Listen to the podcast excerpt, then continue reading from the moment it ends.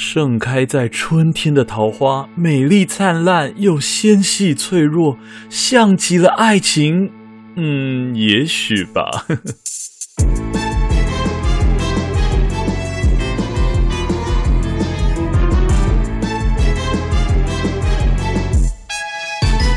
欢迎收听《鬼岛电波》，我是阿娇。今天一样是超自然震动，好兴奋的单元。现在正在收听节目的你，渴望爱情吗？是否曾经为了爱情而苦恼呢？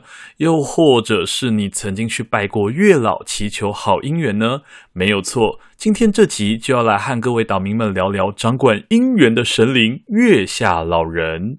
那在进入今天的正题之前，一样不免俗的来个岛民 Q&A 哈，因为刚好有一位岛民也问了有一点点相关的问题。这位岛民问说：神跟阿飘是否都听得到人心里想的话呢？拜拜许愿的时候，是只要在心里面祈祷，神明就会听得到吗？还是需要小声的说出来呢？这个答案哈，我们先说说鬼魂的部分好了。其实鬼是完全听不到人的心里话哦，但是他完全感受得到你的情绪。所以如果你恐惧、你害怕，或者是你很开心，他们是感觉得到的哈。那在庙宇或者是教堂的部分参拜的时候，其实你不用真正的把话说出来，或者是讲出声音，你在心中默念、诚心表达，其实比较重要。神明会透过你给予的信仰值而去接收你的的讯息哦哦，不过在这边也要和大家讲一下，虽然是心中默念不用发出声音，但是心中表达你也要慢一点，然后把事情说清楚。如果你在心里面表达太快，可能就会像得到 Siri 一样的答复。我不清楚你的意思，哈，希望这个部分有回答到这位岛民的问题哦。OK，回到正题，有关于今天这一集哈，也算是我制作鬼岛电波的初衷之一。毕竟，呃，岛民们都知道阿交我有在协助月老的工作，也是在一起工作的过程中了解到月老这个职位与神灵们的无奈。因此这一集哈，也算是来帮大家科普一下与解开一些迷信和疑惑啦。然后有关于一些实物经验或者是有趣的一些工作上面的事情，我们会留到下一集再说。讲到爱情哦，现代的人都很喜欢提高 CP 值，追求速成，什么几个步骤抓住男人的心啦，几个小动作让女友离不开你，第一次做什么就上手，甚至是网红们哈各自分享月老的参拜攻略等等。爱情，它明明不是人生的全部，却又总是让人身心俱疲。这种人生的课题，哈，然后这种学校没有教的事情，还有一度曾经与课业、社团并列为大学的三大必修之一。这样想想，掌管爱情的神灵是多么辛苦的一个神啊！所以接下来就让我们一起来聊聊这一位拥有广大爱情信徒的神灵——月老。月下老人，简称月老，又称为月老公、月老爷、月老星君、月老神君，或者是月华真君等等，是道教的神士之一，是掌管姻缘的神明。意思就是，只要是爱情，他都管哈。不管你的对象是异性、是同性，还是其他性别的，都算在他的职责范围哦。形象呢，通常被塑造成是一个长长的白色胡须哦，脸泛红光的慈祥老人。他的左手呢拿着姻缘布啊，右手呢拄着拐杖。他的出处是来源于唐朝李复言的小说。《续幽怪录》里的一篇订婚典，内容大概就是说，有一个叫做维固的书生很想要结婚，他连续参加了几次相亲，都以失败告终。有一天，他终于又要去相亲了，他们约了一个早晨，好在西边的寺庙。要碰面，结果呢？维固这个家伙好兴奋呐，在天还没亮的时候，就往约定的地点方向跑了。这个时候，他在路边看到了一位老人背着大大的背包，坐在台阶上，聚精会神的借由天上皎洁的月光，看着手上的一本书。韦固就想说：“哎，我是书生呢，我看过很多书，懂得不少哦。”殊不知，偷偷跑过去看了一下那个老人手中的书，才发现，呃，完全看不懂，里面在写三小，一个字都看不懂。韦固就搭讪起了那一位老先生，说：“叔叔安安，请问一下，你看的这一本是什么书啊？我怎么完全看不懂？”那位老先生就回答他说：“你当然看不懂喽。”因为这本啊不是凡间的书啊，是一本记载着世间情、人间姻缘的书籍哦。我袋子里放着很多红色的绳子，只要被红色绳子拴住的两个人，无论贫富、美丑、距离、年龄，甚至是世仇，最后一定都会长相厮守哦。维固听完之后，整个就是超级心动，请告诉我我的另外一半在哪里。于是老人查了查手中的书，就告诉维固说：“哦，你会有一个老婆，但是她现在齁是这个市场里一位卖菜的陈婆婆怀里的三岁女孩。”维固听完之后就想说。既然我都已经知道未来的老婆是谁了，那等等应该也没有相亲的必要了吧？于是他马上跑到市场里面去，并且找到了那个女孩。他大声的惊呼：“好好丑哦！”于是他又气扑扑的跑回去找那个老人。哎，大哥，他很丑呢，你有没有搞错啊？老人就说：“没有，缘分天注定，你认命哦。”然后就消失不见了。维固超级不爽，于是他决定，只要把那个女孩杀死，说不定就能够改变命运。因此，他买通了身边的仆人，要他隔天拿着刀去捅死市场里的那位三岁小女孩。于是，仆人照着维固的话做了，次日便隐匿在人群中，趁机捅了女孩一刀。并在随后引起的骚动的市集里趁乱逃走。维固问仆人说：“你有没有击中要害？”仆人说：“呃，我一开始是想刺心脏，结果失手刺到了眉间。他们都怕再次引起骚动，于是就决定作罢。在往后的几年里，维固还是一直到处相亲，但是都没有成功。”十四年后，因为维固他那位过世的老爸生前为朝廷政府效命有功，因此在襄州这个地方授予了维固官职，成为了靠爸族。而他的刺史老板也觉得，诶，这个小伙子干得不错，就决定把女儿嫁给他。在新婚之夜，他终于见到了他的新娘。哇哦，可谓是一颗心扑通扑通的狂跳，一瞬间烦恼烦恼烦恼全忘掉。不过，这位如花似玉的十六七岁老婆，有一件事情勾起了维固的好奇心，那就是她额头上的一点红色的花式妆容，从来没有卸下来过。无论是洗澡或者是做运动，她都不卸妆。于是，在维固的再三追问之下，妻子才说了实话：其实。我不是刺史的女儿，我只是他的侄女。我爸本来是宋城县令，但是随着家中遭逢巨变，我也成为了孤儿。后来被家奴陈婆婆带大，七八年后巧遇了刺史叔叔，才被收为义女。三岁时，陈婆婆带我去市场卖菜，遇到一个神经病，拿刀要刺我，所以才留下了额头上的这个刀疤。维固听完之后，马上大惊，并且追问：“是那个一只眼睛瞎掉的陈婆婆吗？”夫人惊讶了，点了点头。“你怎么知道？”维固坦白了一切。其实刺你的那个神经病是我指使的。夫妻俩讲开后惊觉：“哇！”真的是缘分天注定啊！对，各位岛民没有听错，故事就这样子迎来了 happy ending。而故事里那一位在月光下看着姻缘簿的老人，月下老人 （A.K.A. 月老）就这样被人民信仰着。神像啊，寺庙啊，也随之兴建，演变成了今日大家熟悉的神灵月老。我不晓得大家听完这个故事有什么想法哈？我自己是觉得维固超级糟糕诶，不仅靠爸，还可能是恐怖情人，不喜欢就杀掉，抵抗命运，到底是三小？不过我们现在看到的月老的形象哈，其实他们实际上也会跟我们参拜他们的形象会有一点点类似，所以我认识的几位月老，其实他们的形象。都跟我们参拜他们的神像蛮像的，而且月老这个神并不是像故事里面所说的，他是一个男性。其实神是没有性别的哈。我每次跟他们相处的时候，都觉得他们是一个老顽童，就是呃有点年纪，然后很好笑，然后很亲切，有时候嘴巴很贱。哦。不过这个我们可以到下次再说。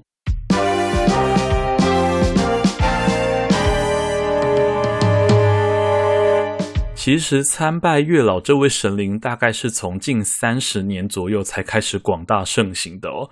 为什么呢？因为以前自由恋爱是很困难的啊，各位，在当时的年代，大部分的人都是遵照父母之命，媒合牵线的婚姻，因此婚姻这件事其实并不难哦，在那个时候，甚至没有自己插手的余地。尤其是当时男尊女卑的社会文化之下，在关系中遇到冲突时，女方常常会被要求要维持家庭的和谐，要容忍，要宽恕。因此，说实话，真的没有什么爱情的问题，只能想着日子该怎么好好的过。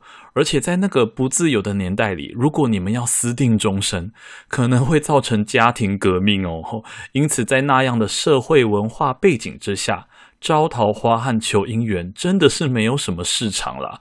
月老这个神灵这个职位，在那个时候根本就是个爽缺。有几个月老还回忆当时说，那个时候很多人来拜拜，都只是祈求那个尚未见过的他是个顺眼又对我好的人而已。哇，真的是 literally 的朴实无华且枯燥呢。直到一九六零年的年代起，台湾经济社会急速的转变，当时的戏剧《梁山伯与祝英台》，那百分之百的自由恋爱，成为了众人眼里理想爱情的象征，而最后的悲剧也象征了对自由爱情的追求与至死不渝。过往的许配与媒合的爱情，大家都活成了一种模样，一种家庭，甚至是一种关系。但是现在的爱情，它是有无限的可能的，甚至有多元的模样。当然，随着恋爱自由的开启和女权的提升，两性与平等的问题也随之而来。他爱她，他爱她，他爱他。诶，怎么这世界每个人都爱别人，甚至是拔着花瓣开始问他爱我，他不爱我，他爱我，他到底爱不爱我？自由恋爱让大部分的人都能够在亲密关系中开始学习如何尊重自己和尊重对方，这也让人一生的伴侣有机会能够成为灵魂伴侣。于是呢，众人开始问世间情为何物，直叫人生死相许。大家突然要开始学习怎么谈恋爱了。而学习的过程中必定会遇到问题，就这样，人们问月老的问题越来越复杂，越来越多元。月老这个神灵职业，哈，终于不再是过去那个爽缺了。因此，月老开始因应时代的变化，包括我们熟知的心理学、生理学、社会学、人际关系、两性关系、亲密关系，当然还有它的神力啦。现代问题要用现代手段，月老这个职位哈就开始运用他大量的知识与神力来帮助现代人遇见并且学习如何去爱上一个人，业务量整个暴增诶。每次我在跟月老聊这些的时候，就是他作为神的陈年往事，我都觉得他们压力好大哦，还要 follow 时事，可见啊，当月老真的是很不容易呀，各位。不过各位岛民也不用紧张哈，因为鬼岛电波之后呢，会有一集专门来讲解拜月老的 SOP，还有所有的注意事项，甚至还有不同庙里的月老他们的爱情观与处理事情的态度，其实都不一样哦。毕竟阿娇我本身就是有在帮月老工作啦，这几年信众们可能会在网络上啊有听到一些参拜的方式哈。然后多多少少其实有让月老不太开心哈。想知道你有没有踩过月老的地雷，请务必听后续的轨道电波。那如果各位想听一些和神明一起工作的事情哈，可以先去点靠北神明那一集来听。对于神灵还不够熟或不够了解的岛民们，可以去听哇哦，神灵也能 DIY 那一集哦。不然实际参拜与经验这个部分呢，我应该会留到之后的集数再说啦。所以到了现在的社会，坊间就会出现了各式各样的爱情啊，还有神灵的服务。除了我们刚刚聊过的月下老人之外，有一些人也会去参拜女娲娘娘啊、九天玄女啊、兔儿神啊，甚至是济公或者是狐仙四面佛等等。或是某些人会有一些招桃花、斩桃花、爱情降头、能量水晶、护食红线等等，大家就会知道爱情这个议题到底是有多么困扰所有世人了哦。然后讲到桃花哦，这个演变的过程真的是非常的有趣。而且大家知道吗？以前的人要求要桃花也是很随性的事，根本就没有什么考究诶。他们就会说，那你就把一朵桃花摘下来放在身上，或者是拿回家放，就这样结束了。没错，就是那么简单，完全单靠吸引力法则。然后有一些觉得没有效果的人，就开始有一些玄学性的思考。什么？你要顺时钟绕桃花树走几圈啊？要在家里的哪个地方摆红色的花，或者是你要穿桃红色的衣服啊？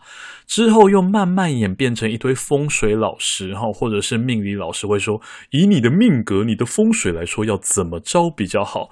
就这样慢慢的开始专业化了。果然，人民的需求会促使专业的进步。所以，事实上，要怎么样才能真正达到招桃花的效果呢？除了去选择自己信任的命理或者是占卜老师的话之外，俗话说“长得好看赢一大半”了。好了好了，当然各家有各家的方法，但是以霞海城隍庙的月老曾经给过我的一个答案来说，我觉得可以跟大家分享一下。